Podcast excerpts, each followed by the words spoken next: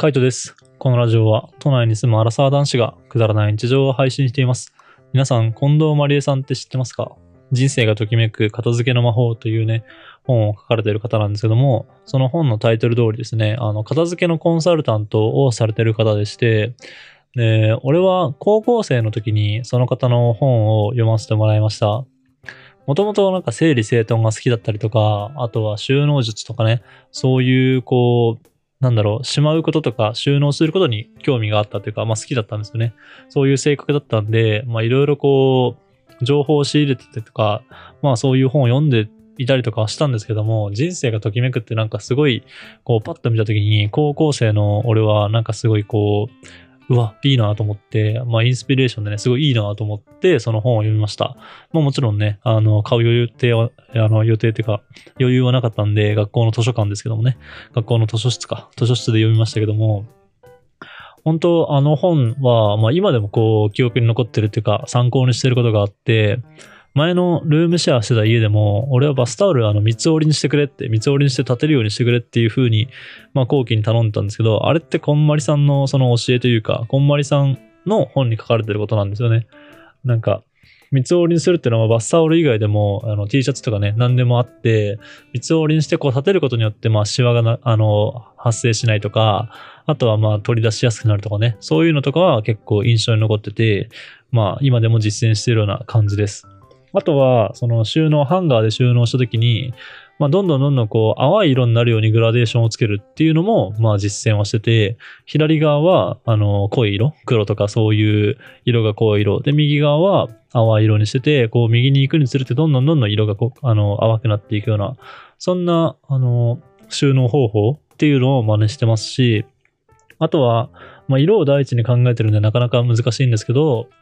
その服の長さっていうのかな？丈みたいなのもどんどんどんどん右に行くほど、まあ、短くなるように左側は長くて右に行くと、まあ、短い。そういうようなこう右肩上がりになるような下から見た時にこう丈の長さが右肩上がりにこう短くなっていくような、えー配置とかを、まあ、意識してました。前のね押し入れに入れた時はね。そういうのとかも結構意識してたんで自分の中では、まあ、ずっとこう記憶に残ってるとかまあそういう方だったんですよね。でなんでまあこんな話が出たかっていうと、こんまりさんがたまたまこう、テレビに出てて、で、片付けをまあ諦めるとかっていう風にこう見出しが出たんですよね。まあテレビの見出しって大体大げさなこと言うんで、あんま期待はしてなかったんですけども、あのーその、片付けを諦めるって聞いたときに、あの、今もうご結婚されてお子さんが3人ぐらいいてね、で、やっぱ子育てをやっている中で、自分がこう理想としてた完璧な状態の片付けができるっていうのは、まあやっぱ難しいってなって、で、まあ育児とかを両立しながらこの完璧な状態にするっていうこと自体はまあ諦める。もっともっとこうやっぱ育児だったりとかっていう時間にこう時間を当てるっていうふうに考えて、まあやっぱそういうあの考えはいいなっていうふうに思いました。まあその時自体はね、それぐらいでいいなと思ったんですけども、まあそのこんまりさんを久しぶりに見て自分の頭の中で、まあぼんやりとね、その片付けについては、あの、頭の中にあったものの、まあ、もう一度やっぱこう、自分の整理整頓を見直してみようかなって、ちょっとそういうふうに思う機会が、あの、訪れた感じですね。実際、結構何部かな？一部。なんかその次、もう一冊ぐらい多分本出してると思うんですよね。でも俺はその本は読んでなくて、一冊目しか読んでないんですけど、ちょっともう一個その本を読んでみてもいいな、いいかなって思いましたし、まあなんか、片付けのその収納とかの方法の本とかをね、そういうのもまあ読んでみてもいいのかなってちょっと思っている感じです。まあ、の通勤時間帯とかね、すごい暇なんで、そこで読もうかなって今考えてます。まあ、なんでそう思ったかっていうのは、やっぱこう収納スペースっていうのがちょっと少ない、少ないというか、やっぱないなっていうふうには感じていて、昔、昔からルームシェアした時は、俺は押し入れを使ってたんで、押し入れって、そのウォークインクローゼットって考えた時にめちゃめちゃ広いんですよね。あの、真ん中にこう段があるから、すごい狭くなっちゃうっていうか、使い勝手が悪いような感じなんですけど、もしその真ん中の段をぶち抜ける、あの、ぶっ壊せるとしたら、結構な広さのウォークインクローゼットだと思いますね。それこそ正面、あの、一番背になるっていうか、一番長いところに、あの、でっかい、なんだ、あの、ラックみたいなのを置いて、で、その両サイドにもこうラックを置いて、で、真ん中は普通に歩けるみたいな、そんぐらい、そんなんができるぐらい、やっぱ、押し入れって収納スペースとしては優秀だなって、あの、改めてこう感じました。まあ、その時、あの、ルームシェアしてる時もね、すごいいいなと思ってましたけど、すごいやっぱそれぐらいね、あの、収納スペースとしては優秀だなと思いましたし、そんだけの収納スペースがあったからこそ、俺はあの収納ケースとかそういうのは買わずにね、全部あのハンガーにかけるっていうスタイルができてたので、ちょっとそれに慣れすぎたっていうのがあって、今もう全部ハンガーにかけ、あの、かけれないんですよね。収納スペースがそんなにないんで。だから何かしらはやっぱ収納ケースとかに入れて、まあ、畳むしかないのかなっていうふうには思ってるんですけども、そうなった時にどの服を畳めばいいのかなってちょっと思っちゃって、だから畳み方よくわかんねえなっていうふうに、まあ、そんなにこう細かい畳み方とかめちゃめちゃぐちゃぐちゃになるわけじゃないんですけど、ただセーターとかってどういう風に畳んだらいいのかなとかね、パーカーとかってどういう風に畳んだらいいのかなとか、あとは、そもそもこう、何の服をハンガーにかけて何の服を畳んだ方がいいのかみたいな、そっちの方がわかんなくなってきちゃって、実際コートとかそういうアウター系は、もう外に出てる、クローゼットの中に出てない、外に出てるハンガーラックにかかってるんで、あんまそっちの方はね、意識してはいないんですけど、そうじゃないクローゼットの中でしまっているもの、洗濯が終わって、もうクローゼットの中にしまいましたっていうものに関しては、どれをクローゼットの中に保管して、どれを収納ケースの中にしまった方がいいのかみたいな、そういうのが結構今バラバラというかね、ぐちゃぐちゃしているような感じです。まあ、だからこそこう、クローゼットの中があんま整理されてなかったりとか、汚いままとかになっちゃってるんで、ちょっとそれをね、なんとか改善していきたいなっていうふうに思ったので、まあ今回このこんまりさんがテレビに出たのをきっかけに、ちょっと、まあ、あの、調べてみようっていうか、自分なりのね、収納スペースみたいな、あの、いい方法を見つけてみようかなって思ってるような感じです。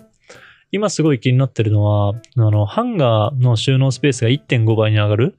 なんか、ちょっと名前がわかんないんですけどね、すごい TikTok とか、TikTok ではないか、俺はやってないから、あの、ショートとか、YouTube ショートとか、あとは Instagram とか、なんかそういうのの、あの、ストーリーとかで、あの、見るやつなんですけど、ハンガーの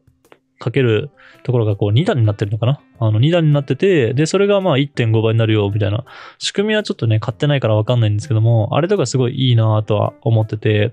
やっぱそれができるだけでも、クローゼットの中1.5倍ぐらい服入るんだったら、やっぱ今までかけれた量とは言わないまでも、まあかけれる量は増えますし、ちょっとそういうのを駆使してね、いろいろかけていきたいなとか思ったりします。あとは、スラックスハンガーとかね、あスラックスハンガーというか、スラックスハンガーラックっていうのかな、そのキャスター付きの、あの、ハンガーラックで、その、スラックスとかを全部かけておけるようなやつがあって、それが20着ぐらいかけられるんですよね。で、スラックスとか、そういう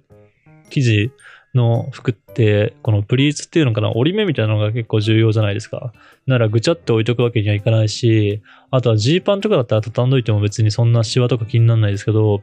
そういうプリーツを気になるようなやつとかって、畳んどいてそこが折りじわになっちゃったとかした時に、履いた時にまあ格好悪いじゃないですか。かそう考えたら、やっぱそういうスラックスハンガーみたいな、あの、ピシッとね、なってくれるようなハンガーとかを買うのもいいのかなと思いますし、スラックスとかそういうのまで、ウォークインクローゼットの中の上の針にね、あの、かけたら、マジでスペースなくなっちゃうんで、だったらなんかそういうキャスターとかを使って、下の方にね、かけて、で、コロコロとね、転がせられるような、あの、感じにしといた方が、まあ、スペースとしては有効活用できるのかなって、ちょっと今考えてる感じです。俺の中では、やっぱ収納っていうのは、ただただこう綺麗に収まってればいいってわけではなくて、やっぱ使い勝手の良さがあってこその収納かなって思うので、ちょっとその辺とかも突き詰めながらね、なんかうまい収納方法を探していきたいなとは思ってるんですけども、実際こう、収納ケースとかをパンパンに詰めてしまいましたとか、あとは、まあ、蓋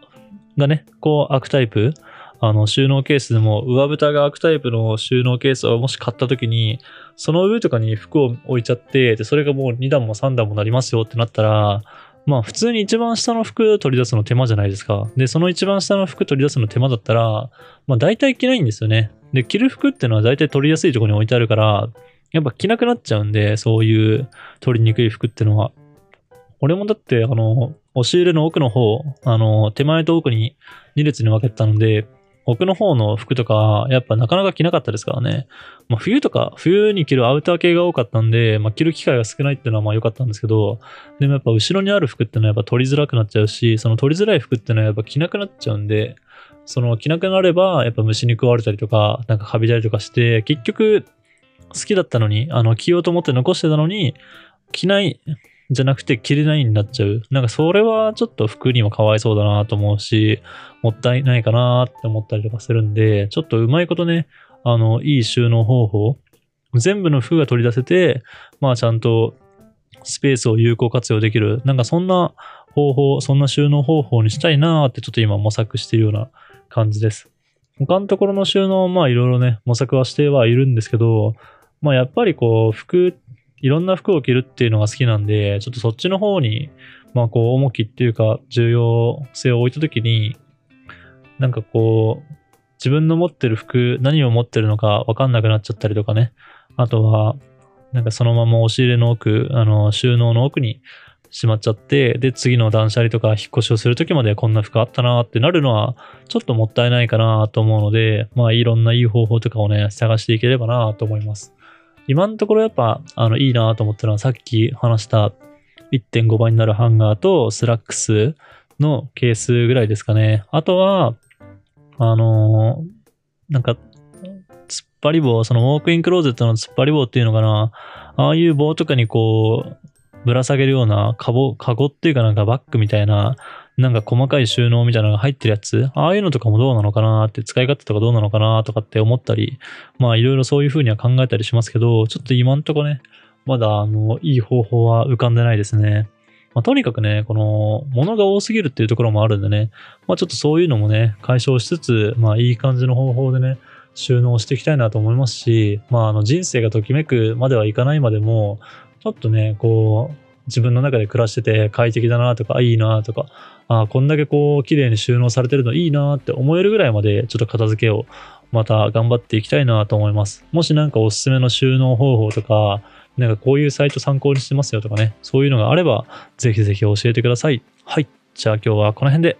バイバーイ。